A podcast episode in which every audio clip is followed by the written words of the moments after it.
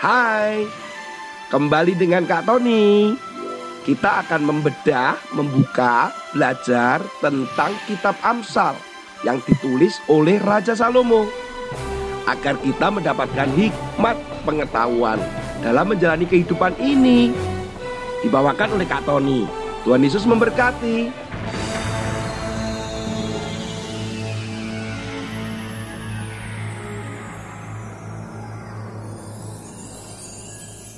Roti cekikian. Salad menari bahagia. Ini apa sih? Sup babi bahagia. Aduh. Ini menu-menu makanan kok seperti ini. Eh, anak-anak, jadi lapar ya? Iya. Ternyata ini ada menu makanan yang unik sekali. Ada roti cekikian, salad menari bahagia, ada juga sup babi bahagia. Waduh, ini apa sebenarnya ya? Oh, ini adalah menu-menu yang disajikan oleh sebuah rumah sakit. Eh, kok rumah sakit? Oh, ternyata menu yang disajikan oleh pengelola restoran yang ada di dekat rumah sakit gitu loh. Kok rumah sakit yang menyajikan makanan? Nah, ternyata apa yang disajikan ini ada di sebuah restoran yang ada di Thailand. Tepatnya di Prajin Buri. Nah, restoran ini menamakan beberapa makanannya dengan unik sekali seperti tadi. Roti cekikian, kemudian salad menari bahagia, Subabi bahagia.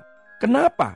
Ternyata anak-anak, makanan-makanan itu disajikan, digoreng, dicampur dengan daun ganja. Wah, itu kan bahaya sekali anak-anak. Bahwa ganja itu sendiri adalah bagian dari narkoba atau bahan-bahan yang digunakan yang bisa salah apabila dimakan.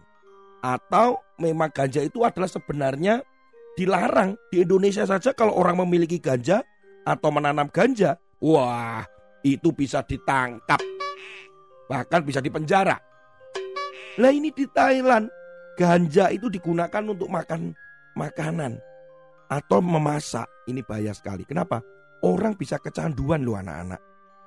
Orang bisa menjadi ingin terus makan daun ganja ini dan bisa menimbulkan yang namanya tidak sadar akan dirinya, bisa tertawa-tertawa sendiri, kayak orang gila dong ya. Waduh. Kenapa restoran ini membuat makanan-makanan itu dengan nama yang menarik, bahkan ditambahkan daun ganja yang sangat berbahaya itu sebenarnya. Mereka ingin turis-turis yang datang ke restoran ini atau datang ke Thailand tertarik. Kemudian dia ada di dalamnya dan makan. Salah satu turis mengatakan bahwa ternyata efek setelah makan itu membuat tenggorokannya jadi kering. Nah tuh kan tenggorokannya jadi kering. Nah jadi membuat seleranya itu ingin makan manis-manis dan haus terus begitu. Nah efeknya tidak nikmat malah tenggorokannya kering.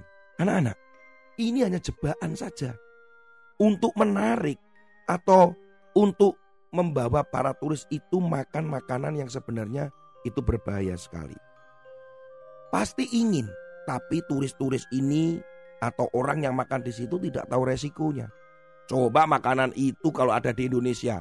Wah, restorannya pasti ditutup ditangkap oleh polisi yang makan pun atau yang berada di dalam restoran itu pasti ditangkap. Ini resiko loh. Jadi nggak pernah memikirkan kalau aku masuk ke restoran atau aku makan makanan itu nanti bagaimana ya resiko bagi diriku, resiko bagi restoran itu nanti ke depan bagaimana? Wah, kalau itu dipikirin sejak awal nggak mungkin ada turis-turis atau orang masuk di restoran yang dengan makanan-makanan yang berbahaya itu kan. Anak-anak, kita ini harus memikirkan sesuatu panjang sekali. seandainya ada yang menawarkan sesuatu padamu, rokok. Eh, akibatnya apa? Dipikirin. Akibatnya apa? Oh, merusak paru-paru. Ada yang menawarkan kamu untuk nonton film porno. Ih, dipikirin. Akibatnya apa? Bisa kecanduan. Terus juga misalkan ditawari main game yang harus menggunakan uang untuk beli secara online. Wih, bisa menghabiskan uang tabungan kita, uang orang tua kita. Atau diajak untuk mencuri sesuatu barang-barang teman kita. Wits, hati-hati. Dipikirin. Ini bisa beresiko ini. Nah, sering kali anak-anak sering atau kita sering tidak tahu bahwa ada resiko di belakang setiap tindakan-tindakan kita. Firman Tuhan katakan di dalam Amsal pasal 6 ayat 27 dan 28. Dapatkah orang membawa api dalam gelembung baju dengan tidak terbakar pakaiannya? Atau dapatkah orang berjalan di atas bara dengan tidak hangus kakinya? Nah tuh firman Tuhan katakan di Amsal, ada nggak orang kalau dia membawa api di dalam pakaiannya, terus kemudian dia nggak terbakar, ya pasti terbakar lah. Jadi dipikir dulu sebelum masuk di dalam pakaian itu apinya, ya pasti membakar pakaiannya, kemudian orang ini akan terbakar, bahkan bisa meninggal dong. Terus lagi, dapatkah orang berjalan di atas bara? Bara itu adalah arang yang membara seperti api tapi bentuknya arang ya. Bentuknya biasanya warnanya orange atau merah. Kadang keluar apinya, kadang tidak. Tapi itu panas sekali. Bisa nggak orang menginjakkan kaki di situ tanpa kakinya hangus terbakar? Ya nggak bisa ya kakinya terbakar. Jadi sebelum menginjakkan kaki itu dipikir. Sebelum memasukkan api di dalam baju dipikir.